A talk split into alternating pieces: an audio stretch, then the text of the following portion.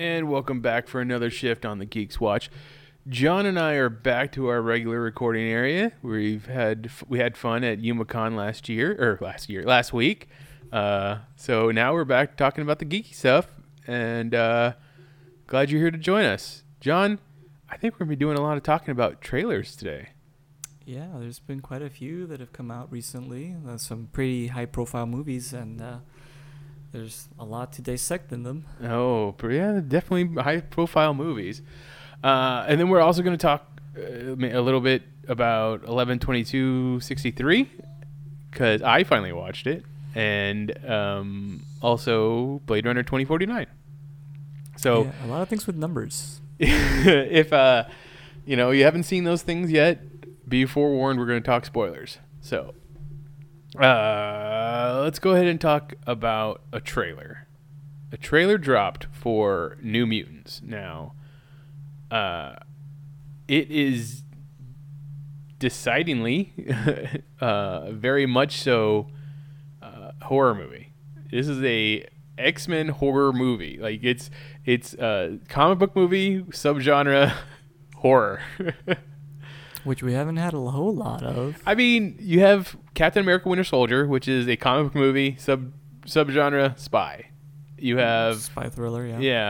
yeah. Um, uh, what was the other thing that just came out that was a heist? Oh well, Ant Man was kind of a heist movie. Ant Man was a heist movie. Uh, um, you could argue that uh, Deadpool was kind of a anti-formula Yeah, of superhero movie, Yeah. kind of like using the tropes as a meta commentary. So, I mean, I think as these movies are become more and more commonplace, I, I'm gonna say that we're gonna eventually have more sub subgenres. I can't wait till we start combining things and everything is a superhero movie.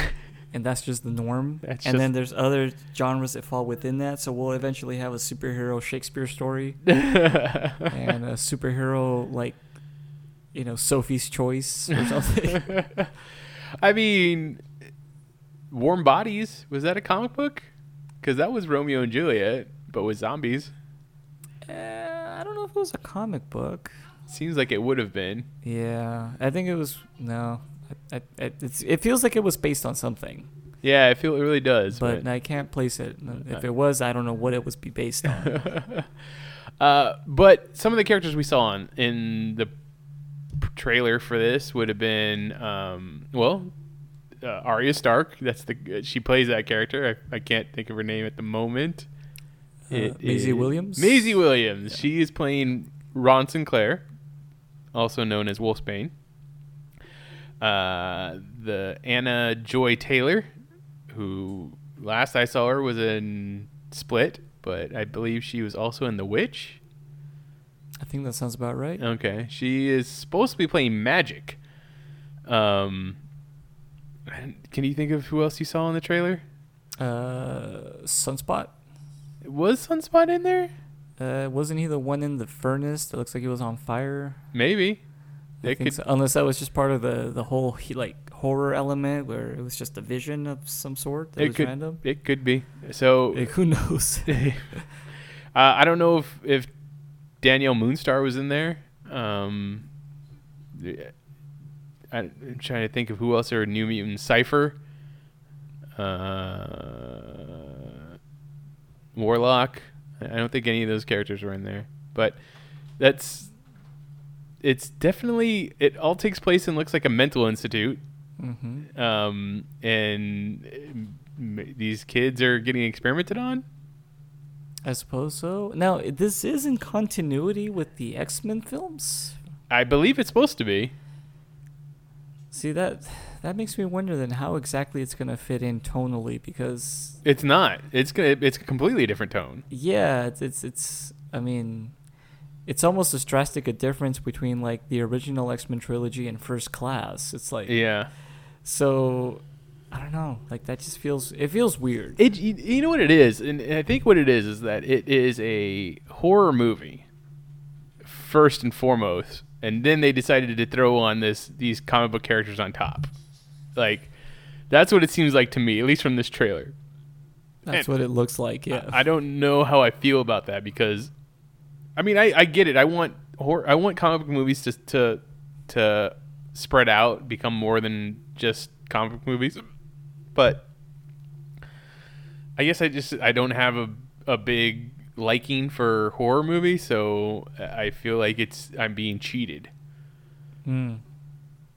Yeah, it's like pick one or the other and make it good. Don't just Yeah. do a hybrid that's like half-ass in both genres. So I mean, I, I- I would assume that they, they plan on doing multiple movies with these uh, these kids as the new mutants.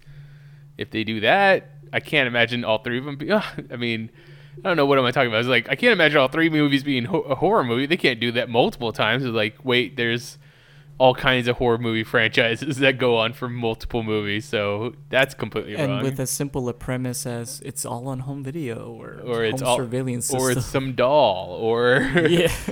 it's a, a guy who likes to set traps. So yeah. yeah, it it definitely could could be something. I don't know. Are you excited for the movie from the from this trailer? I'm not excited for it. I this is one of those where I could probably take it or leave it until I actually see it. I won't really know for sure. Um, I don't care about these characters. To me, these are like C-string characters for the most part. Even though Maisie Williams is in it, Well, see, that's the thing about the X Men universe as a part of the Marvel universe. Like the way I've always felt, there's so many of them. Like at, at one point in time, anybody that's a mutant has been on the X Men team, one way or the other. So that's why I it's I feel like it's harder to uh, keep track and and feel things for yes, New Mutants like. I guess the New Mutants. I, I'm, I'm pretty sure the New Mutants came around came about in the '80s, like after all all new, all exciting. You know, when they got the new team, which is like Wolverine and uh, Cyclops or Colossus and Storm. So Yeah, these were probably it the new kids in the academy. it was after the Chris, Chris Claremont era where they started introducing new, yeah, new characters. So I would assume that, uh, yeah, the, I, I don't know. I guess yeah. I, I, at this point I'm not excited, but can't wait to find. I, I mean, I can't wait till it comes out so I can at least go watch it. Yeah, I mean, if it does a good job of this weird mishmash of genres, I mean, that could bust the doors open even more for you know greater risks in comic book stories. You know, like for too many times we kept getting reboots of the same story, the same origin over and over. You know, same recycled thing. So yeah, this shows that there's a market for kind of mixing it up a little bit, and if it's done well, then you know, the winner is us. Fair enough. Uh, okay, so staying in the X Men, the Fox X Men universe, they also um, made an announcement that uh, Gambit has a new release date, Valentine's Day 2019. wow. And I'm pretty sure that it had already had a release date of um, this winter, this coming winter. So, I mean, obviously that got pushed back and then eventually put on hiatus, and it looks like you know this is where you know it might come out now. Uh, they also said that it's going to be a high, uh, uh, uh, highly um, genre film, as in it's a crime film and a heist film. So take that as you way as you So it's gonna be the heat of. Of comic book movies. yeah, pretty much. All right. Well, I mean, they have the the box office draw of uh, Mr. Tatum. You know, he and it's Valentine's Day, so it could be a good date movie, maybe. could be that year's Deadpool. It could be that year's Deadpool. Yeah. Uh, Although I think I remember the first Daredevil with Affleck. That was also came out. Valentine's it, it sure did, and so was 300. that was a bad date movie. I said this before, and I'll say it again. It is a good movie. I don't care what anybody says. and you have the right to be wrong. That's true. I do have that right. so, speaking of something a little bit more close to now, Thor Ragnarok is going to be coming out. Did you hear about this? Uh, Mark Ruffalo accidentally live streaming the beginning of the movie during the premiere. Interesting. No, he had his cell phone on him, and he was like You know, I haven't Facebook watched. living. I haven't f- watched the video. I assume that he was Facebook living like as the movie was starting, and he forgot to turn it off, or he just didn't think about it. He was just kind of like holding it and watching himself or whatever. But uh, yeah, I guess he ended up having to apologize and say, "Hey, I'm sorry." But I mean, it's not like it's not like he showed the whole movie. It's gonna be just he, he live streamed a little bit of it, and if anything, that's like I, I would think that's great, like viral fucking uh, marketing. marketing. Thank you for them. You know. Now that makes me think of two things regarding what just uh, what you just described. Number one, uh, Jason David Frank, the uh, Green Ranger, from Correct. the original Ninja Turtle or Ninja Turtles Power Rangers. Uh-huh. They had a crossover. I think I was thinking about that. Anyway, uh, from the original Power Rangers, was kicked out of the premiere for doing that. The premiere of what Power Rangers? of the Power Rangers movie, the recent one. Um, apparently, he was trying to do exactly the same thing. Facebook Live, you know, show his reactions to certain things. The ushers were like, "Nope, you can't have a cell phone out," and he was like, "Hey, but I'm like in the movie," and they're like, "You can't have your cell phone out." but he's sir." not in the movie. I thought he cameoed. Do they? Uh, well, I, I think he did. Oh, I don't remember. Well, he it. was there for some reason. I Well, mean, he yeah. got, probably just got invited. I But you know, there's also Mark Ruffalo, and then there's Jason David Frank. Well- I'm not saying anything about his star power, but it can't can't be nearly as high as Mark Ruffalo, right? Oh yeah, I'm, I'm def. I mean, they're definitely in different tax brackets. But um, so that brings me to my next point. Then is um, is Mark Ruffalo a huge troll or genuinely kind of absent-minded about this kind of thing? Because apparently he also leaked the ending of uh, Infinity War. really? Yeah, and I mean, I don't know if this is legit or not, but it was him and um, uh, War Machine. What's his name? Don Cheadle. Right. They were both doing an interview together. Oh, I remember hearing about this. yeah, and he just kind of blurted it out, like, "Oh yeah, well, I mean, at the end of the movie, you know," and then he says what could potentially be a big spoiler, and then. and then he says, "Oh, I, I really wasn't supposed to say that." And Don Cheadle just has this look on his face, like, "Dude, just just be quiet, just stay quiet." don't acknowledge. He says, "Oh, I probably shouldn't say it. Can you guys cut that out?" And Don Cheadle was just like, "Just move on, man. Just move on. Let's just let it go. Let's just let, what's the next question?" so I'm like, "Okay, was that a joke, or did he really just give it away?" Because I'm- it was very plausible that, that that he actually gave away a huge spoiler. It's very plausible, but I'm gonna say that it didn't happen. I'm gonna say that they were fucking with us. So then, yeah, so so then that leads to the next thing regarding the story. Do you think he did that on purpose? Yes. So yes, Mark I Ruffalo do. is low key a viral marketing genius. yes, yes, he is. All right. Uh, Glad we got to the bottom of that. apparently, uh, some some news came out that the what they were filming this weekend for uh, Avengers Four, or at least what they're going to be filming this week, because casting calls went out for extras for a funeral scene. So someone's gonna die. Well, according to Mark Ruffalo, yeah, quite a, quite a few are going to. But Uh, we'll leave that alone for now. There you go. Unsubstantiated rumors. You had a, what they are. uh, oh well, still talking about Thor uh, Ragnarok. Uh, James Gunn on his Facebook page went out and did a whole post about how much he loved Thor Ragnarok, and he just went out uh, uh, on a big thing. Here's some uh, bits from it.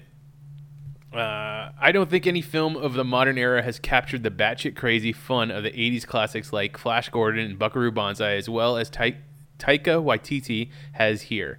I felt like I was 14 watching a magical VHS tape that exploded into something grand. It's the most colorful of all the Marvel films. I mean, Guardians of the Galaxy Volume 2 is practically sepia tone in comparison, and it's also the funniest. So, that's some pretty high praise. That's making me tingle in my nether regions. Uh, He's saying all the right things to he- get me he- riled, he- riled up. he really is, which is awesome. I, I you know, I'm going to say this is going to be probably the first time that the third movie in a series is the best one out of the out of the series. Can you think of anything else that, that you could say that with?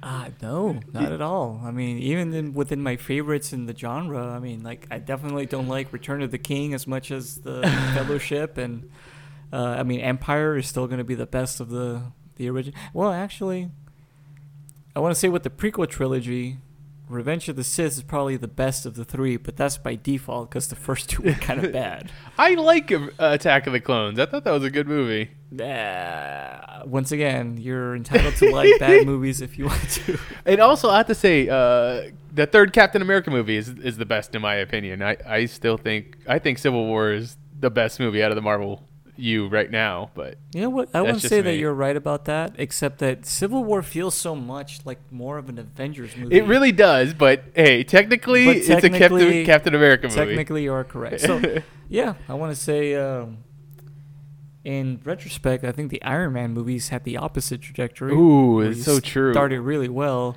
then it kind of stumbled, and then it just face planted. Well, I, I I'll say the third one was better than the second one, but not by much. yeah, it's very close to call. Yeah. uh, yeah. If uh, anybody wants to check out, I, I believe on my, my Twitter page, on my Twitter feed, my, my pinned um, uh, tweet is about my list of Marvel movies in order of. Best, to worst. Actually, I think I have worst to best. Okay. So uh, there you go. Uh, a few other things. He said, I told Mark Ruffalo on Friday night he was the greatest actor in the world and he didn't let me down. Uh, I didn't think Hulk could get better than that he was in the first Avengers, then when he was in the first Avengers, but I think he's captured here as well or better than he's ever been captured in films or comics. So please, uh, oh, I skipped over the Chris Hemsworth. I think Chris Hemsworth is finally able to go full Thor and full Hemsworth, charming and hilarious. Tessa Thompson is perfect as, as Valkyrie, my other new favorite character, and Taika as Korg steals every scene he's in. In casting that role, I think Taika uh, was very lucky that Kronans have the same accent, exact accent as New Zealanders. so uh, that's awesome. I mean, it's funny how things like that work out. Yeah, especially when you're the director. Exactly. Now, I've always felt that Thor should be a funny character, and they never really played up the fish out of water stuff as much as they could have in the original ones. yeah, the first one they should have played that up more. Yeah. and they didn't. Uh, the second one, by that point, he's already humbled and and learned to be a better person. So like, you didn't really have much to go with. So they just went straight action. And it, I mean, look at it. It didn't. It wasn't great. I mean, Yeah. the No. t- the third one and third two just were a thing. It seems to me also that we're not going to be seeing Natalie Portman in this one. No, she's not. She she dropped out She's gone. after the second movie.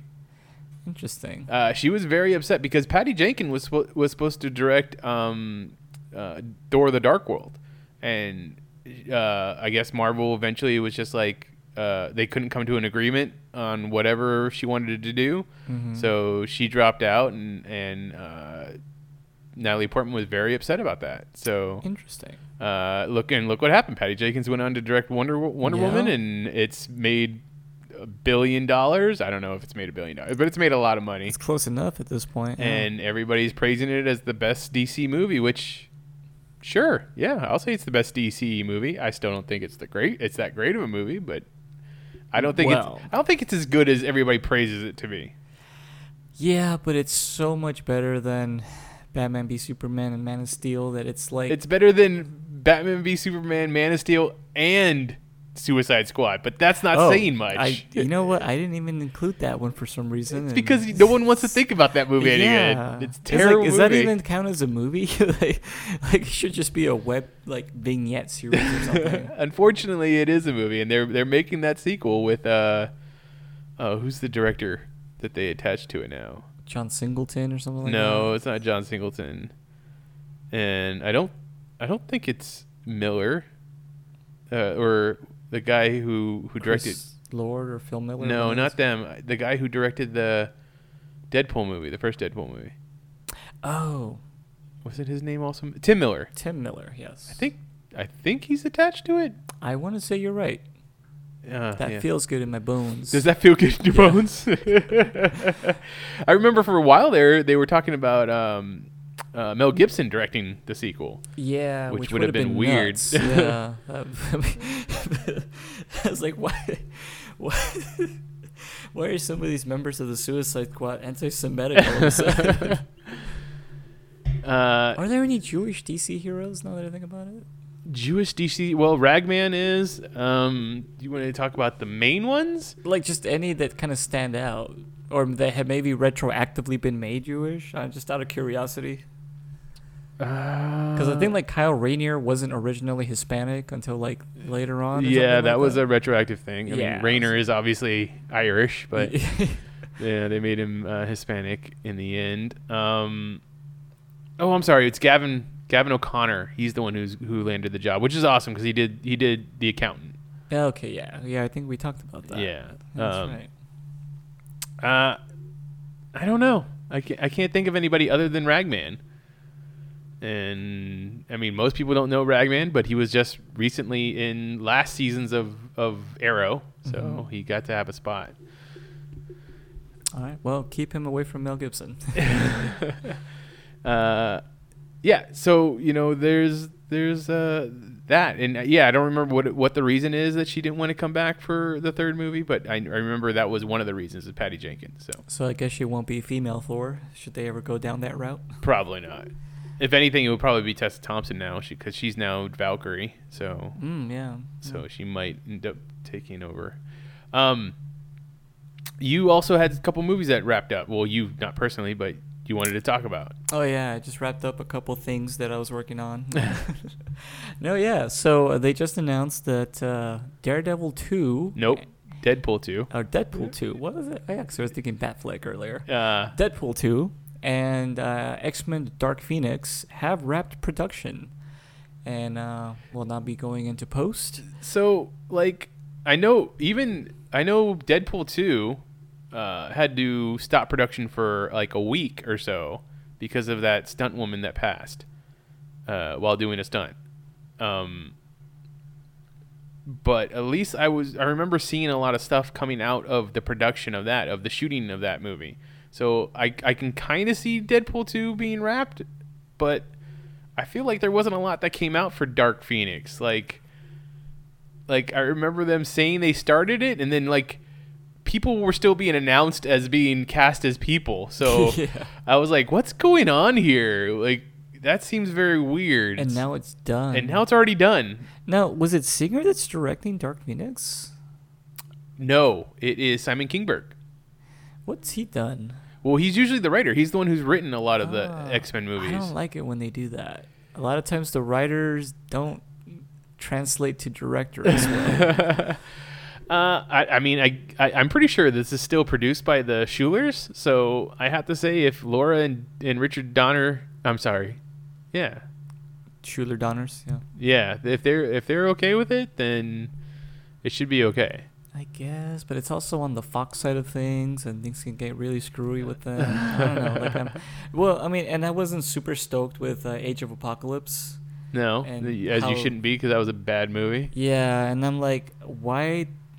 Uh, uh, yeah, you know what? I don't even want to go into Age of Apocalypse. Let's just move on from that. This will be his first directing credit as well.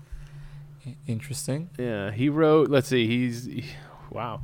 So as of writing credits right now, starting from most recent, we got X Men: Dark Phoenix, Killer's Game, Logan's Run, Luna Park, Untitled, Star Wars anthology film, Star Wars Rebels, uh, X Men Apocalypse, Fantastic Four. Let me see which one that is. Fant Four Stick. It's got to be that one. Yep. Uh, he's obviously on Fox's payroll. yeah. Um, where did I stop at? Fantastic Four, X Men: Days of Future Past. This means war, which I enjoy. I think that's a very good movie. Sherlock Holmes with uh, Robert Downey Jr. I like that.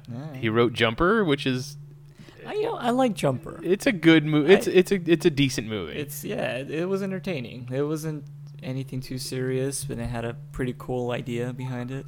uh, he wrote the TV version of Mr. and Mrs. Mrs. Smith. He wrote X Men: The Last Stand. Oh, he also wrote the t- the movie Mr. and Mrs. Smith. Uh, X Triple X State of the Union. So the Triple X movie with Ice Cube, and The Legacy, a TV movie. That was his first movie in 2002. So yeah, uh, Fox has just kind of been like, "Hey, you're our guy to write all these genre things." Apparently, there's a uh, Logan's Run remake in the in the announcement. Well, they Uh, supposedly they've been working on that for quite a long time. I remember Singer being attached to it in the mid 2000s, Oh. but uh, that's never really taken off. So I don't know what's going on there. I thought it was actually gonna come out one time when I saw a trailer, which turned out to be The Island by Michael Bay, because like it had that kind of a weird, you know, people living in a fake utopia and they're actually being raised for slaughter. right. I was like, oh, that's almost on par with Logan's Run. Just it wasn't for organ harvesting; it was just population control. Uh, okay, so I mean, what did you what do you think about Deadpool two and Dark Phoenix wrapping?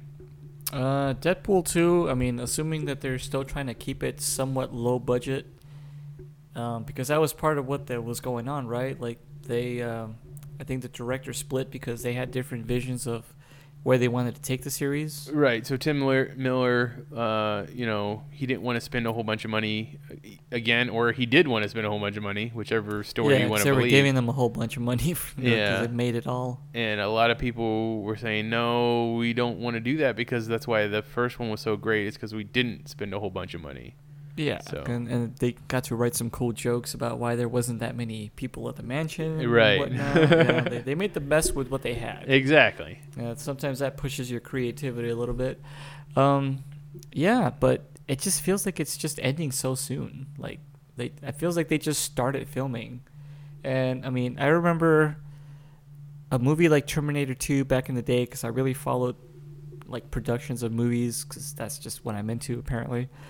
I remember Terminator 2 took six months to to like complete from like beginning to end, and this feels like it was only like a couple of months tops. And we're, you know, special effects have moved quite a bit from there, and you have a character like Cable that is probably going to require as much special effects on his body as Colossus did. It was an entirely CGI character. You know that that's Cable reminds me of like what Terminator should be. You know, like you know, half man, half machine, and Time traveler. Time traveler. So I want to see when Cable comes back in time, like a giant sphere of time that cuts into the side of things.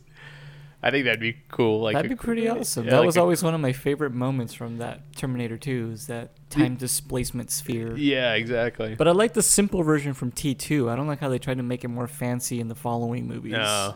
Well, you know, it's just you get more money, you could try more things. I, yeah, and, and that sometimes that can be a bad thing. I was like, yeah, you don't need to bump it up to 4K. It like works just fine. Uh, all right. So the big one, Star Wars: The Last Jedi. I assume you've watched the trailer a few times. I have. I've also seen uh, reaction videos to the people watching the trailer, which is a really odd thing nowadays. To watch to other people's reactions. Yeah. I was like, okay, like I didn't have that same look of awe on my face, you know, when the porg came out as some of these people did. So, am I missing something? Are these people just hamming it up? Look, like what's going on? I'll give you. th- This is the reason. Okay, look, the stupid porgs thing. like, I'm gonna laugh in everybody's face when they end up hating that just as much as they hated Jar Jar, and as much as adults hated Ewoks back in the day. It's ridiculous that this is becoming an internet phenomenon thing again. Uh, I feel like if the if commercial internet was as big as it was when fucking episode one came out, as big as it is now, there'd probably be a whole different thing for Jar Jar, of either hate or love. Um, and this brings me to another thing, fucking Rick and Morty fans. Look, I love the show. I think it's hilarious. But you don't need to go fucking rioting at a McDonald's because of they ran out of Szechuan sauce for that was a promotional like, hey, we're gonna bring it back for a day thing. I want my sauce. That's stupid, you know. And this, this people going crazy over porgs right now. It's it's it's being added into a whole bunch of different scenes from different movies and just like oh, oh it's so so dumb. It's dumb. now here's what I'm hoping, and this won't be true, but it would be awesome. What if the porg was Han Solo's version of the puppy from John Wick oh as a gift to Chewbacca? There's like there's a whole letter attached to it. Say, hey, to help you deal with my death, in the event of my death, here's a, a porg just for you. And the first order, Snoke kills the porg. And it sends Chewbacca on a one man rampage. Great, awesome. I can't wait to see Chewbacca John Wick it out. Chewbacca the Bobo Yaga. you You call him Bobo Baka. Baka Yaga. Baka Yaga. Uh, I look. I don't know. I, I don't know anymore. uh, the speaking of Snoke, the Snoke that we see in the trailer, uh, is that another hologram or is it the no, no, that's Snoke? that's him now. That's the, you can tell that's him in the flesh because he looks very rosy pink, and um, he didn't look like a hologram the first time. eh, he was very kind of bluish. Not until he disappeared. Yeah, Because I remember thinking, oh wow, there's an, a big, huge guy there. there's a giant dude there. Yeah. Um, no, I think this is definitely him now, and you can see the color of his clothes too. Like he wears like a golden robe. He actually Mm. kind of looks a little bit like Goldmember. I've seen Mhm. that meme floating around now, and uh, yeah, it looks like he's gonna be in the presence of Rey at some point. They're gonna come together. So the trailer would have you believe that Rey is asking Kylo to teach her to be something. Yeah, and they were setting that up since the other movie too. So, but so you think that's a legitimate scene that that's actually happening there, or do you think it was just creative editing? Like she could be saying that to Luke in one scene, and then they just cut in Kylo in another scene. No, I really do think that that's what they're they're showing you. So, do you think it's legitimate that she wants to learn from Kylo, or is it more of a ruse to bring him in? Well, based on what I've seen of the trailer, it seems like Luke doesn't want to teach her. Like he starts to, and then he's like, you know what? Like you're too much of a liability. I think he's. It's, it's gonna. A lot of the plot points, uh, other people have pointed out, looks like it's gonna follow a similar formula to Empire Strikes Back. surprise, Luke being- surprise. yeah, with Luke being the Yoda character. And now, if you remember in Empire, Luke doesn't finish his training because he decides to leave to go help his friends. Right. What I think is going to happen in this movie, I think Luke is going to purposely not train Rey because he realizes it's going to be too dangerous. She's going to have too much power. She's going to get tempted. It's better to just kind of leave her where she's at. And she's going to still want to get trained. And she's going to probably want to take Kylo up on the offer that he did in the first movie, which was, you know, he told her right during their duel at the end that, you know, that she needs a teacher, that he could show her the ways of the Force and I think she's gonna want to take him up on it. But then that would also mean that Luke didn't finish the training for Ben or Kylo, Mhm. and then now he's not going to finish the training for for Rey. He's just a terrible teacher. Like Luke is just a terrible Dude, person. Luke is the worst. I, I mean, I like the guy, but he's just, just. I mean, he was he's he was a terrible moisture farmer. he was a he was a terrible Jedi student, know. and now he's a terrible teacher. I mean, yeah. I think the whole Skywalker line just needs to end. Well, I mean, it, it kind of is. Yeah, it's it's getting there. Uh, it looks like part of Kylo's new training is to also kill his mother. That I don't think we're gonna see in the movie. Okay. I mean, they're gonna have to figure out a way to kill off uh, Carrie Fisher, for sure. Right. I mean, We'll kill off Leia because Carrie Fisher passed yeah, away. But I don't think that that's what they had in mind. In if they don't find some way to fix it with editing, it I wouldn't be surprised if it just happens off screen between the movies, between this one and the next one. Um, that would really kind of suck, because a character as big as Princess Leia, you know, would have to have something on screen that would, you know, make the transition. But I don't know. You never know. Like maybe they'll include something with CGI. They already showed they could do it, albeit with some uncanny valley in um, Rogue One. So I don't see why they couldn't just make a, a insertion of. Well, they've said that they're not going to with her They're not gonna in this movie or the next one. uh, in the next one. They're not gonna include her in it. Right. So Because she already filmed all her parts for Last Jedi Right. before she passed. and in uh, whatever they call episode nine, it was already stipulated that she wouldn't be in their CGI or you know body double or anything like that. They should get Sean Young to replace her. Okay, that's weird. I don't know. I just I still have her on the brain from Blade Runner. Blade Runner. But we'll Uh, get to that. Uh, you know, I just think that uh, they'll probably just end up killing off her character. I mean, Han already died in the in the Force Awakens, so Mm. I don't see why they wouldn't kill her off now. That would leave Kylo as the only one that's part of the Skywalker bloodline. uh, So we would think. Oh, I mean, I guess, and Luke, And Luke, yeah. And then maybe Rey. maybe Rey. Who okay, so but- that was that's the other thing I was gonna ask.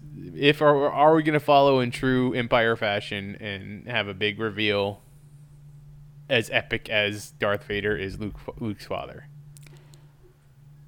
Yes, but who could it possibly be that wouldn't already be guessed by everyone? I Oh mean, well, everything under the sun has been guessed. I mean, yeah, Rey is Jar Jar Binks' daughter. I mean, I mean that's probably out there somewhere. I'm sure. Yeah. So like I don't know, like they, they're gonna have to have that type of reveal, but what exactly the reveal will be, I don't know. Like they they definitely have to come up with something really clever and kind of out of left field to really surprise even the most jaded of us that have guessed everything under the sun.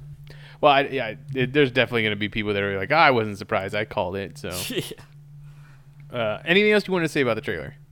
Uh, no, other than I mean, it's looking good. It's got some really awesome looking cinematography. I like that we're gonna see Phasma again. It looks like she actually gets some screen time She- too. yeah, Her she and- does something. Her yeah. and Finn are fighting. Yeah, which looks really cool. I think Finn learned his lesson. He was like, okay, you're shite with the lightsaber, but let's use that electric baton, that stun rod thing. But would he?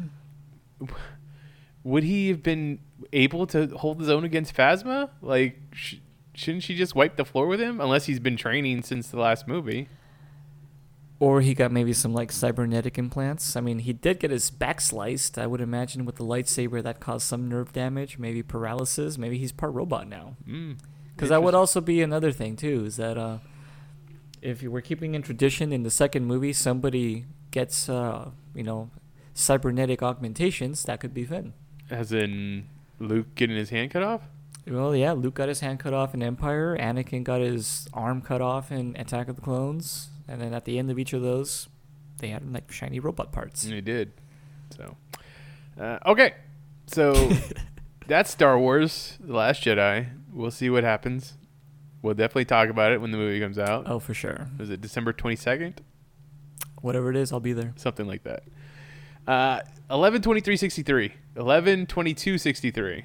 Yes. James Franco show on Hulu about uh, a, a closet in a diner that transports you back to October 20th, 1960. If you think about it, it's a modern day Narnia. It kind of is. I, I wonder. I wonder if Stephen King picked that date as, as if it has some kind of significance to him, or if it's something different. Well, I mean, it's the day that what's his name Kennedy got shot, right? No, well, that's 63. I'm talking about October 20th, 1960. Oh, the day that, that date. Yeah, the day that it Um, goes back to.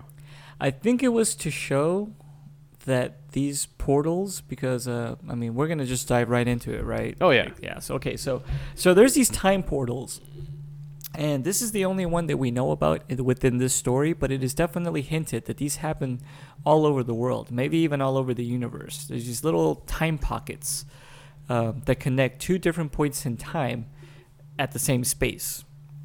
So, um, you know, you have the, these characters called the Cardmen, who are sort of like the Watchers that they guard these portals. Um, now, why specifically that date? I think it's only to show that there's no real specific significance to the two points in time being linked, other than it's coincidentally just a couple of years before the Kennedy assassination. And the guy who went in through it the first time, which is Chris Cooper's character, Mhm. forget his character's name, um, Frank? when he discovered, I think it was Frank, yeah, when he discovered that he could go back in time to this particular era, and then like he really experimented because he got it down to like, yeah, if you go in, you're only gone for two minutes, no matter how long you're actually in there for. Uh, every time you go back in, everything resets. So any, any changes that were made to the timeline will go back to normal, and then any new changes will then take place, um, and then you know wash, rinse, repeat. Mm-hmm. So I mean, the rules are very specific to this how this whole time travel paradox thing works. Yeah. Um, Which I have to say this that the I never believed in the, like the thing that uh, what's the thing that um uh Elon Musk he kind of believes in the whole uh the singularity. well no the the simulation that we could all just be in the computer simulation Oh yeah, yeah, yeah, like real life Matrix. yeah type stuff, yeah. like if anything that story would kind of to me that'd be like that that would prove that they're in a simulation because Mhm. there's one single access point that transports you back to 19, a specific date and time in 1960 so and always resets it. and always resets very it so it's a very mechanical. Um, what would you say? Like a set of circumstances. Yes. It's, yeah. it's very And it's- specific. especially since in 1960 the the the diner doesn't exist so Mhm. he just kind of wanders around in the area that he thinks that it would be and then he's transported back to present day 2016 Yeah, he needs to like walk in just the right spot, and then it'll transport him back. And the funny thing is that uh, if you're doing anything in the past, and I mean, it's like you have to wait basically two years before the whole Kennedy thing happens. three yeah two three years, years. three two- years yeah Two or three. So if you screw up something or something goes wrong, you can go back and reset it and start over again. But But, you then have you have to- spend three real time years again in the past, while only two minutes are passing in real time in the present. yeah So so you'll definitely be three years older yeah, when you come out. And that's something that they discuss also that the you know the amount of time you take in there ages you and you also uh, the more you try messing with time time has a sort of antibody effect where um, it basically tries to kill you. Whereas what happened to chris cooper he got himself cancer. He gave himself the cancer because of all his uh, meddling in the past yeah. So that's another thing that I thought was w- interesting about the movie or show. Uh, as pa- the past, uh, and I put that in air quotes, is trying to stop James Franco from doing things, making changes. Like you see certain things happen, like things fall, things try to kill him, you know, things try to stop him, stuff like that. But nothing as serious as cancer happens to him.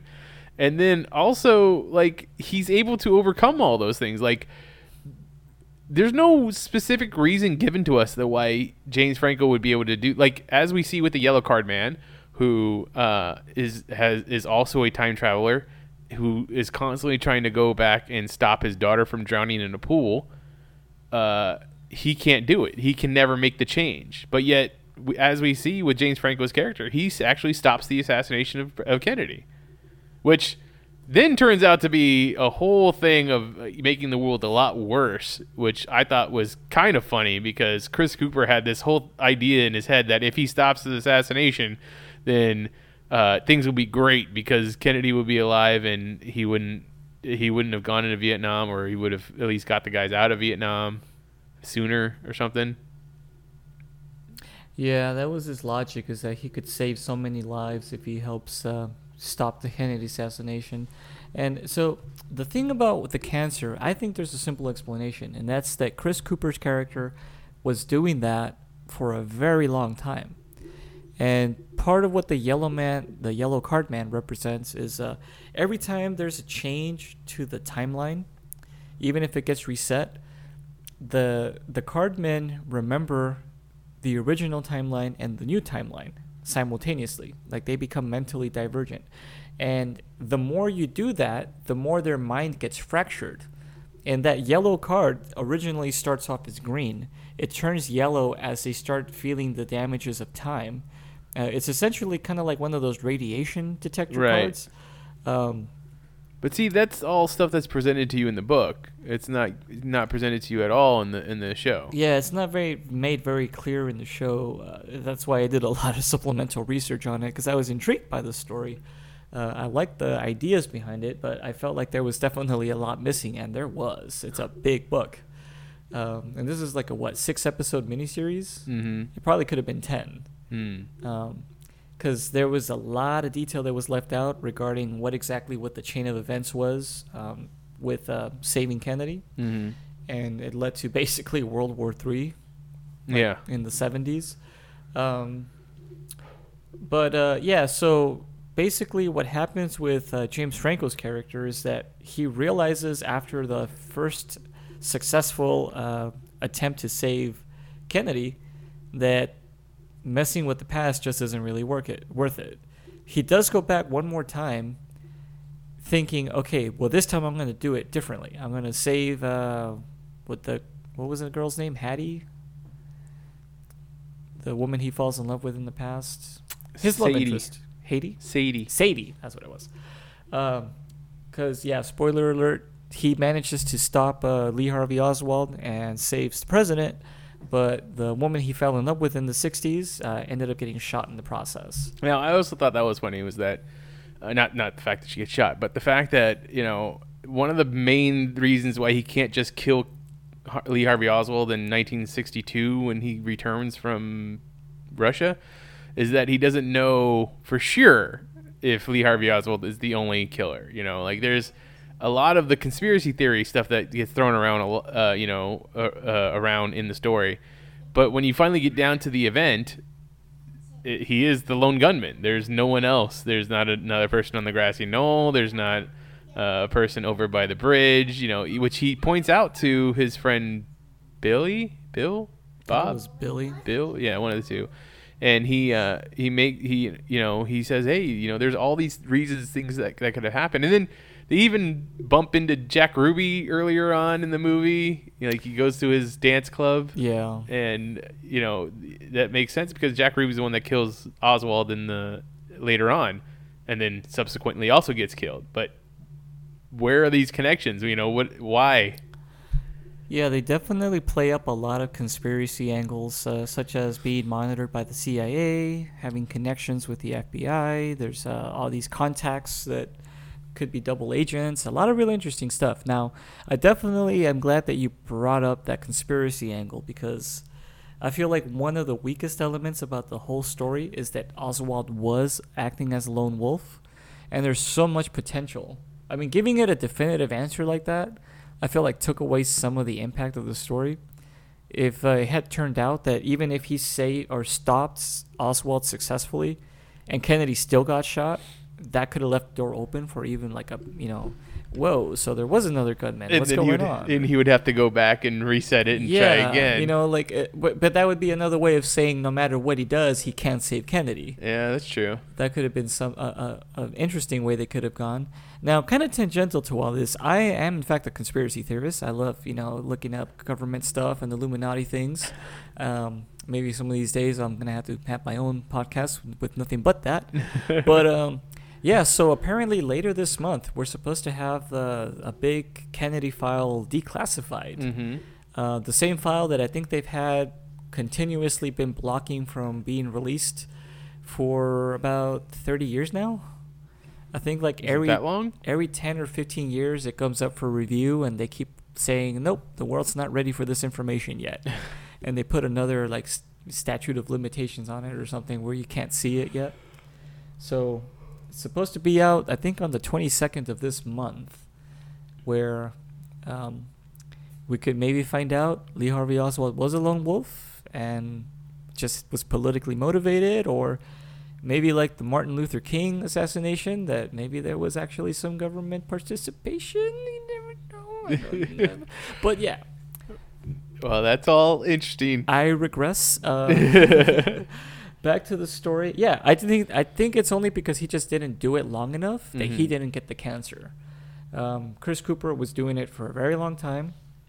Yeah, but he even says bef- the the last time that he went in, before he went in, he had had a physical and there was no cancer. Yeah, But he was he spent three years in there, and the last time, and he he somehow got cancer. I think it was because he was just getting too close. Like he was starting every time he went back, he was figuring things out, making notes. Right. Yeah. I mean, obviously putting down who when what, and you know. yeah, what, he had like journals of like dates of what's gonna happen, who's gonna be in certain places. I mean, this guy did his homework. He it sure was, did. It was very thorough. Um, and I think it was just that. I think it was him constantly going back and changing stuff, um, which is also what was killing the yellow card man. Mm-hmm. Um, who, by the way, that was Benny from the Mummy movie. Benny. Benny, yeah, the kind of I forget what nationality he was. I think he was supposed to be a French soldier from the first Mummy movie with Brendan Fraser. The one that's the the brother to Rachel Weisz. No, no, that was uh, it was the cowardly soldier that betrays him. Like Oh, oh yeah, again. yeah, yeah, yeah. And then he he gets stopped by the mummy, and the, he sees the Jewish symbol on him, and he says, he "You you like, wear the symbol of all the those of talismans, yeah. yeah. Okay. Interesting. I I, I, think I've seen him in other things too. I, I think it can't was in GI Joe. That's the only other thing I remember him. from. Uh, uh, he, he kind of looked like um, I know it's not the same person, but he kind of looks like the guy who played the Ripper in the Last Action Hero movie. Oh, yeah. Yellow Slicker and for uh, you know had the axe or whatever. Yeah, I had the the is the bad guy from the the previous movie that was From the- brought out. Yeah, the Jack Slater Dance. movies. Yes. Uh, so I okay, see it. I see it. That's a so I, I I thought it was a very interesting show. I I finally got around to watching it, and uh, anybody else that gets a chance to watch it should should do so and uh, talk to us about it because And tell us your favorite conspiracy theory. and and tell John your favorite conspiracy theory. but uh, let's go ahead and talk about Blade Runner twenty forty nine. Before you do that, let's let me let me hear John. What is your memory or uh, your feelings towards the first Blade Runner movie?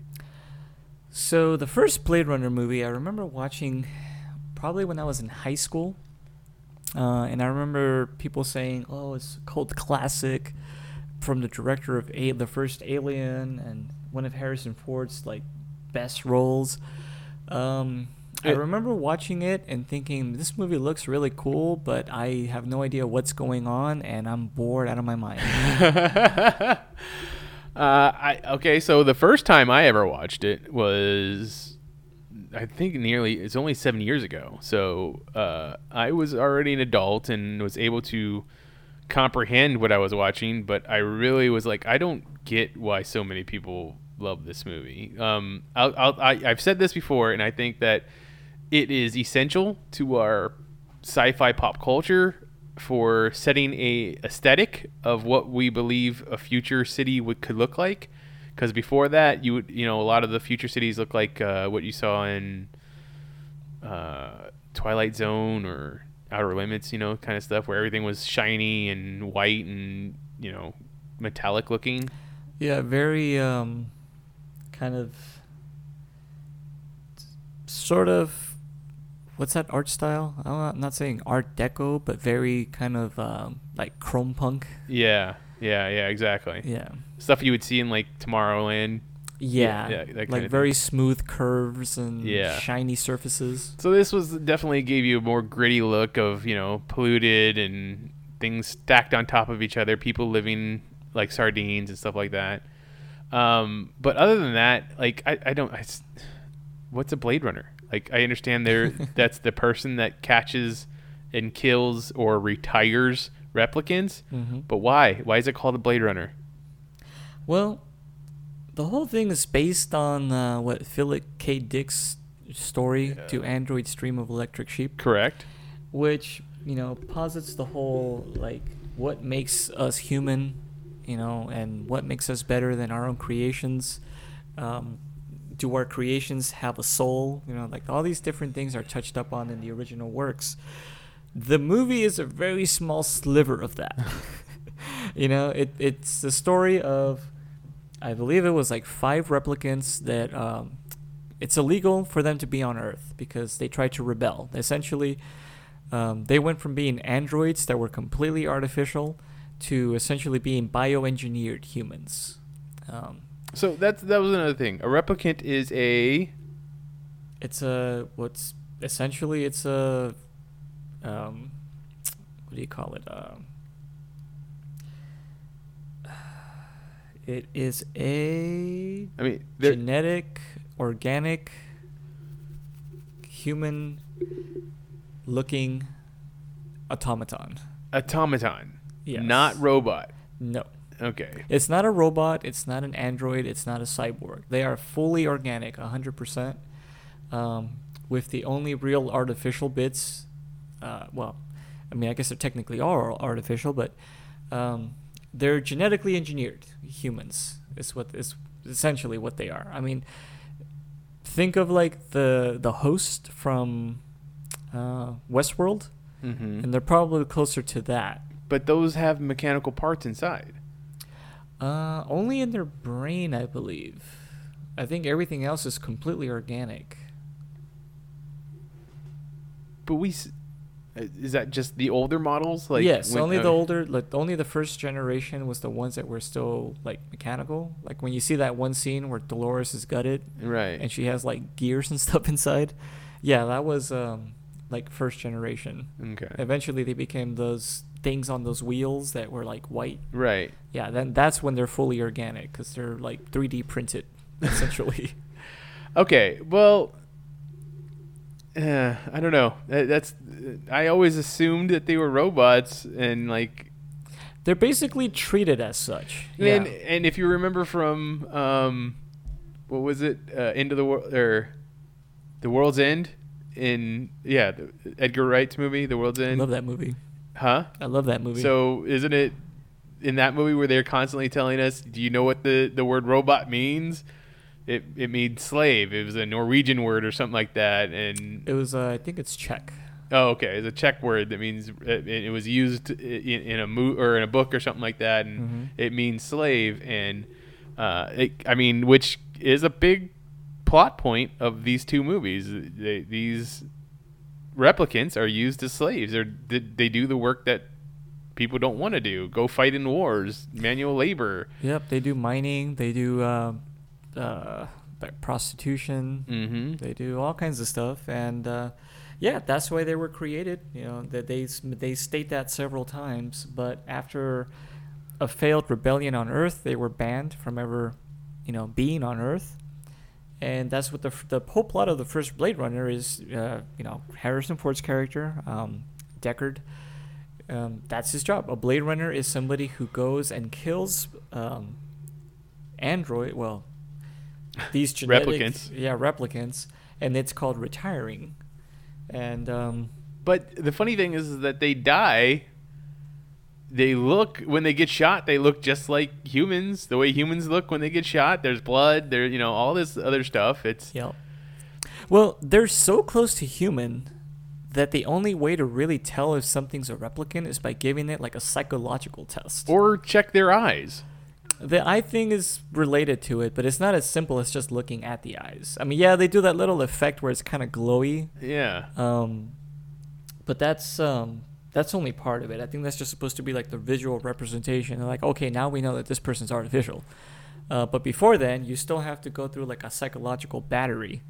And they made the point that you know, for someone like um, the first character, I think his name was Leonard. Yeah, the one that's that they asked him like if you saw a tortoise or something. Yeah, I was like, "What's a tortoise?" It's like a turtle, same thing. So why don't you just yeah, say turtle? Yeah, so him, um, they only ask him a, a, like, you know, a, a handful of questions, and he immediately gives it away that he's a you know, replicant.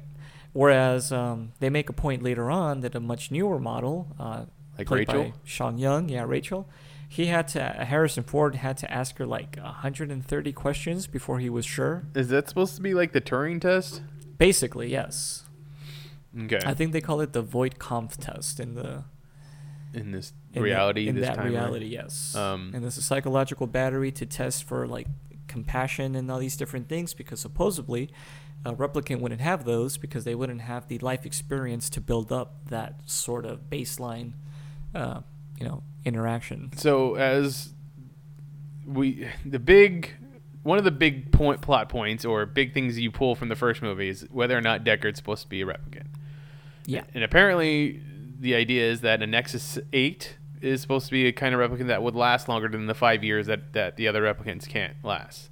right yeah the nexus 6 uh, models which are the ones we see in the first movie have a lifespan of i believe four years Okay. uh, and that's they're they're desperately trying to figure out a way to elongate their lives because you know they, they want to live you know they they do have apparently some sort of soul Mhm. and you know we just want to snuff them out because we just don't accept that you know Mhm.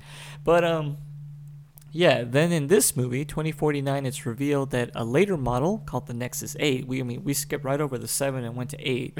so they're following the same model as Windows apparently.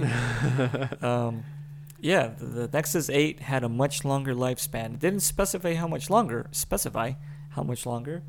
Um, but it looks like it's much closer to like a normal human lifespan because it looks like we've had at least a couple that were living well past 30 years. So I find it funny that right off the back in this first movie, you're told that Ryan Gosling is a, a, a replicant. His character is a replicant. He's K, Yep. and uh, they you know they're just it's just like told you right off the thing, and then the first thing you see happen to him is he, when he goes or one of the first things that happens to him is he goes back to well actually he is the big fight scene with Dave Pat- Bautista's character who is also a Nexus 8 Yeah. that lives for a very long time, and he stabs him in the back with a uh, scalpel, and it doesn't phase him whatsoever. Nope, he's very stoic for a large part, large part of the movie. And then when he gets back to the precinct, he has to go through a baseline test, basically his own Turing test or Voight whatever. test. Yeah. And if he wavers from any of the answers that he gave, I guess when he first established the baseline, they would they would say something is wrong with him. Yeah, they show him take the test twice. The first one is when he comes back from his mission and he passes it with no problem. Uh, the second time, after some stuff's been revealed, he's very shaken, apparently. Yeah, especially like I think there's the part when it's it's talking about family or something like I don't know. Like he has to say cells and intertwine and Yeah. intermediate and a I whole was trying really hard to follow the logic of that test. I It- was not successful. It was not. Yeah, it is all over the place. But yeah, um, he he stumbles at uh, certain parts that you can tell, which uh, I, I'm guessing that's what got him suspended. Like it it was I don't to me it was very unclear uh, why he was in trouble with his with his boss. Well, it was I well I believe it's because he's supposed to be within a certain wavelength. Mm-hmm. Um, any uh, it, it's sort of like showing um, well they call it rampancy in like the Halo universe, but whenever an AI starts to kind of go on the fritz, um, it's a it's basically like a degenerative process that you can't really come back from. So if it's something similar to that in the replicant world, where um, you know you start overthinking or you start kind of going outside of your not necessarily pre-programmed but preconditioned mentality or state of mind, I think they're like this guy's a liability. He can't do his job anymore. He's been uh, I think they even say something like that. You've been compromised or something to that effect. Mm. And yeah, you can't have that because then you're not a good robot anymore. Uh, so some other things that happen, we are we're told that, or we we come to find out that Rachel ha- had a baby with Deckard, and the fact that she's a replicant that is a big deal. Yes, I mean that freaks out everybody immediately. That is something that uh, Jared Leto's character, who is Wallace, I believe is his name was. Yes. is- He take he he he created something else. He created some kind of computer programs, and he was so uh, eventually so successful that he was able to buy out Tyrell because it suffered so bad because of the the events of the first movie. Yeah, so what I got from the intro um, narration, not even narration, just the, the text at the beginning of the movie, uh, Tyrell basically went under because of the whole thing with the replicants. And I mean, ho- being killed by his own creation didn't help, I'm sure. Their stock plummeted. Um, and then there was some kind of food catastrophe, and Wallace came in with uh, genetic engineering uh, produce, I think, as a, some kind of agriculture. And um, that's what his claim to fame was. And because of that, he's managed to keep humanity alive and going, and it made him a, I guess, the richest man in the world, where he bought out the Tyrell Corporation and then resumed the whole replicant production business, but with upgrades. This time, um, they didn't specify what Nexus version Ryan Gosling was, but they're supposedly 100% obedient. They didn't have the problems that uh, that the uh, the older models had of like free will, which of course you know is a problem in a slave population. Correct. Um, However, uh, they weren't able to produce these guys fast enough for what their needs are. They mentioned that uh, he's very frustrated that uh, they've they've colonized like nine more planets, but they should be doing way more. It's just that they can't keep up with the demand.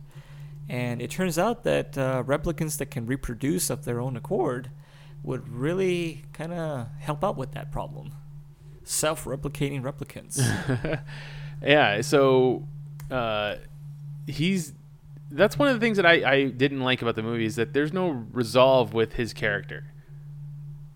No, I felt like you're absolutely right. Like they leave it open for future movies that I mean, you could take any number of different elements from this movie, 2049, and expand on it on a whole no- I mean, you can go on just the that orphanage area. Right. Could it be its own movie? Which by the way, I love San Diego. It's like my favorite place to live if I could ever live anywhere. But now it's going to be a landfill And it's the whole city is a landfill. Yeah. for Los Angeles. And yeah, it just looks so dark and bleak, and yet at the same time, there's just something beautiful about it. it just the way this movie is shot is so gorgeous. Like even the dirty landfill, wasted areas, like all this post-apocalyptic looking dystopian, like environments, still feel I don't know, kind of right in a way. Yeah. Uh, yeah, no, it was. I, I definitely enjoyed. Um, I, I enjoyed the look of this movie. I enjoyed uh, a lot of it. Uh, directing Denis Villeneuve, The Arrival, or I'm sorry, just Arrival, um, Sicario, Prisoners. Uh, I think there's another one in there somewhere, but uh, some of my favorite movies um, from the last couple years. Yeah, let this guy direct the next Prometheus. I think he's got a better grip I, on things. I think he's supposed to do Dune. oh, Um, that would be awesome. Yeah, he's supposed to. I do, would see his Dune movie. uh, he's supposed to do Akira too, I believe. Uh well, I believe it. He would make it look beautiful. I just hope that they don't whitewash it. 'Cause that's a movie that's so specifically Japanese. To make it Neo New York instead of Neo Tokyo, no, come on, no, why? Okay. Uh, and uh, I, I just saying, I, I really, I really enjoy his movies, and I think that uh, he did as well as he could have done with the material. That being said, I think in this three-hour movie, I fell asleep for a third of it and didn't miss anything. It is very slow. Mm-hmm. The pacing is very. I mean, and I know that's what they were going for, but where in the first movie, I think I felt like they were going for this detective noir film, but set in the future. They didn't have that in this movie. There was no real genre other than sci-fi for me. See, and I, I disagree on that point because I feel like this one actually did a much better job at the whole detective thing Mhm. than the first one did. Well, don't get me wrong. There was a mystery, Yeah. which was good, but I just I didn't feel like it it it it paced out its story well. Like it, you want to give me like Chinatown. Chinatown is a great detective noir story. You know, um, things like that. It, it just it it was so much of.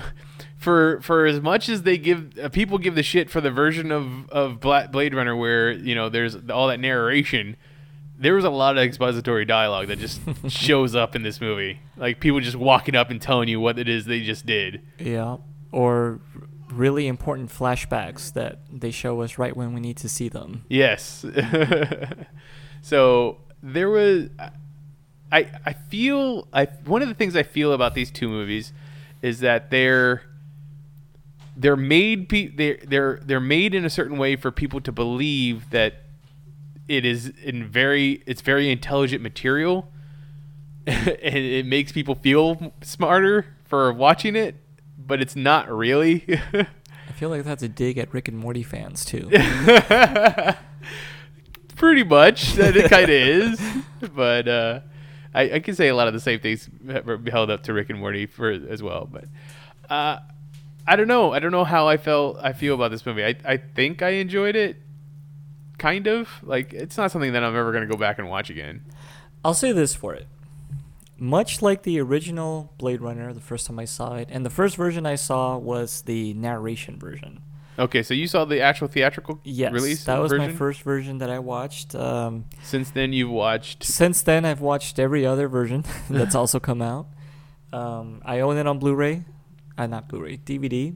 Uh, but yeah, I have like all three or four different cuts of it, and I have to say that this feels like a proper sequel to that movie Okay. in that it doesn't elevate it it just does a faithful continuation of the world and it brings along all the negative aspects as well as the positive so if if you're a person that found any kind of enjoyment or satisfaction out of the original Blade Runner, I think you would like this one for the same reasons.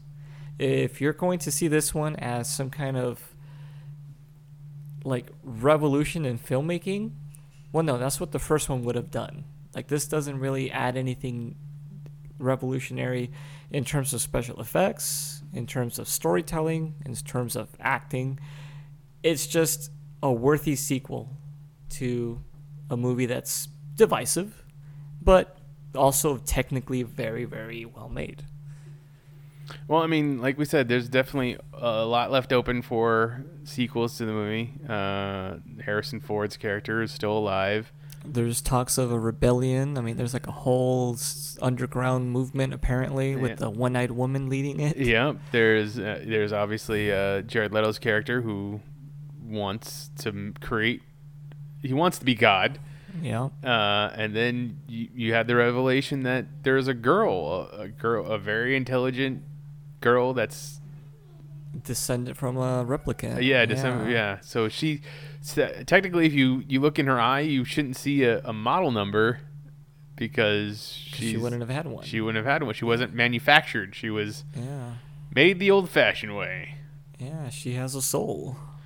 Uh, apparently, the director or the writer or someone told Jared Leto, and only Jared Leto, if Deckard was a uh, replicant or not, and so he sold. He knows. What do you think at this point? Now watching both movies, is it different from what you thought after watching the first movie? Uh, you know what's funny? I the idea of Deckard being a replicant never occurred to me during like the first few times I saw it. That wasn't something that came up until years later when I was much older and had access to the internet. Mm-hmm. And then I realized that was a thing. That was a like a fan theory. Mm-hmm. And then, you know, as that gained more traction, then you have different people. Like Harrison Ford doesn't believe Deckard's a replicant, but at the same time, I don't think he cares that much. You know. Whereas Ridley Scott says, yeah, of course he's a replicant. Like, I mean, how could you miss that? you know? but depending on which version of the movie you watch, I mean, if you don't see the unicorn scene, then you don't really get the idea that his memory or his dream might be an implant. Right. So Why would James o- James James James Olmos Edward, James, James Olmos yeah why would his character know what his programming would be though That's a good question. Um, assuming that he is a replicant, it's possible that uh, he has the memories of Edward James Olmos, Oh. or Edward James Olmos would have access to the records of Deckard as a replicant and know what he was programmed with.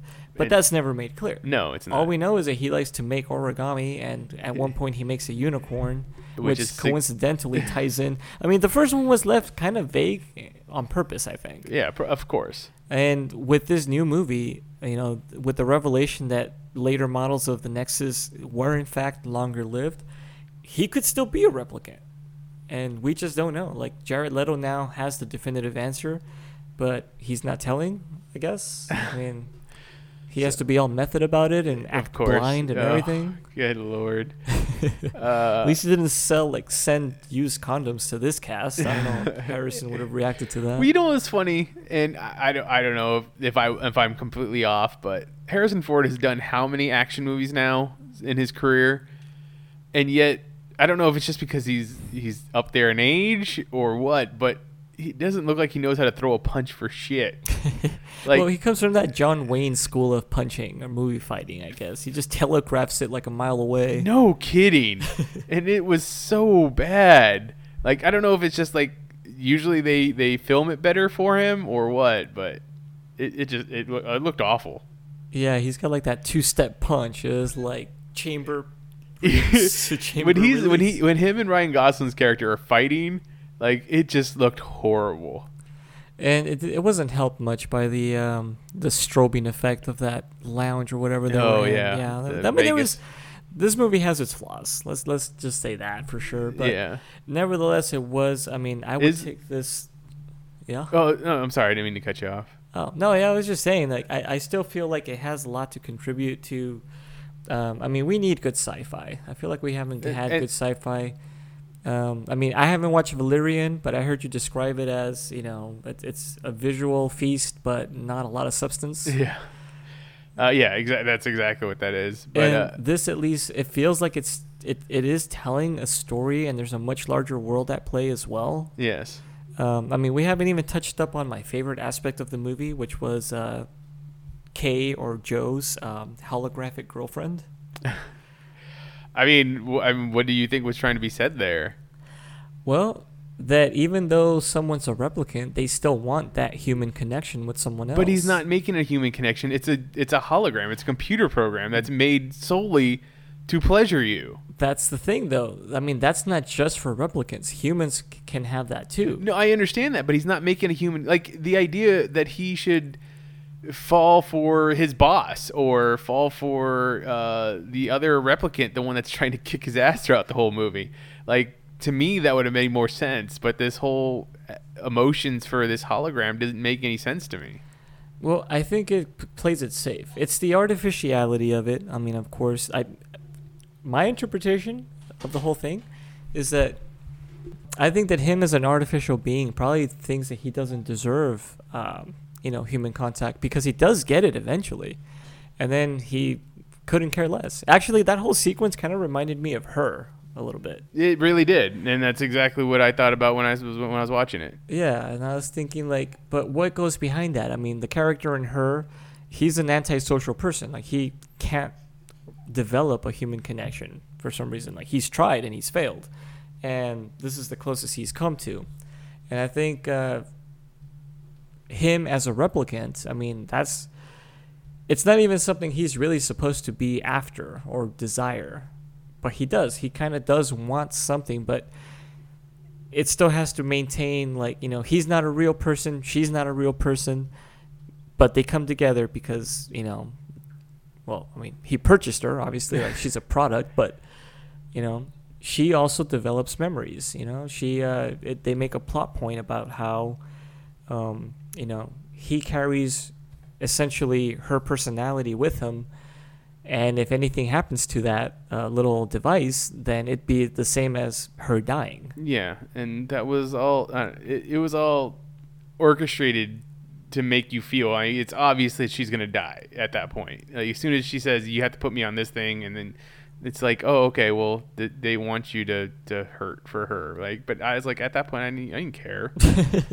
See, I felt more for her getting killed than any of the other characters that did get killed. I'm not saying I felt for any any of the other characters. You- you- Maybe Robin Wright's character when her hand was getting crushed, but other than that, that's about it.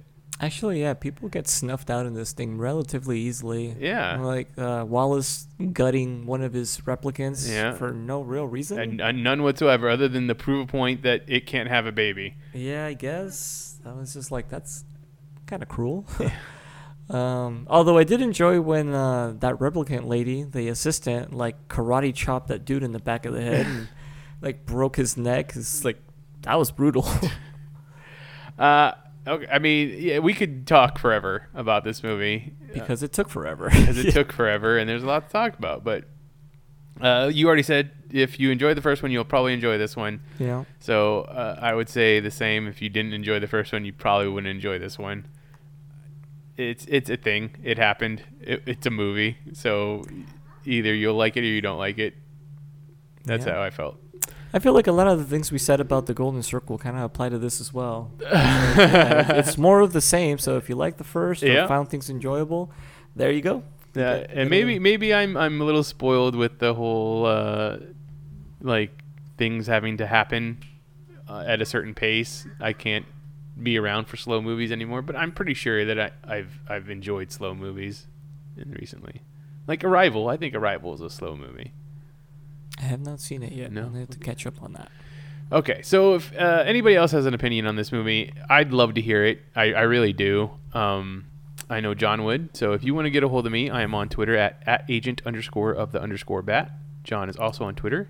And I am at Magic Bollocks. Send me your tinfoil hat theories as well for uh, any uh, JFK slash MK Ultra stuff. I want to hear it. There you go. Uh, the rest of Geek Elite Radio is at Geek Elite Radio on Twitter, at Geek Elite Radio on Instagram, and Facebook.com backslash Geek Elite Radio uh, for our Facebook page.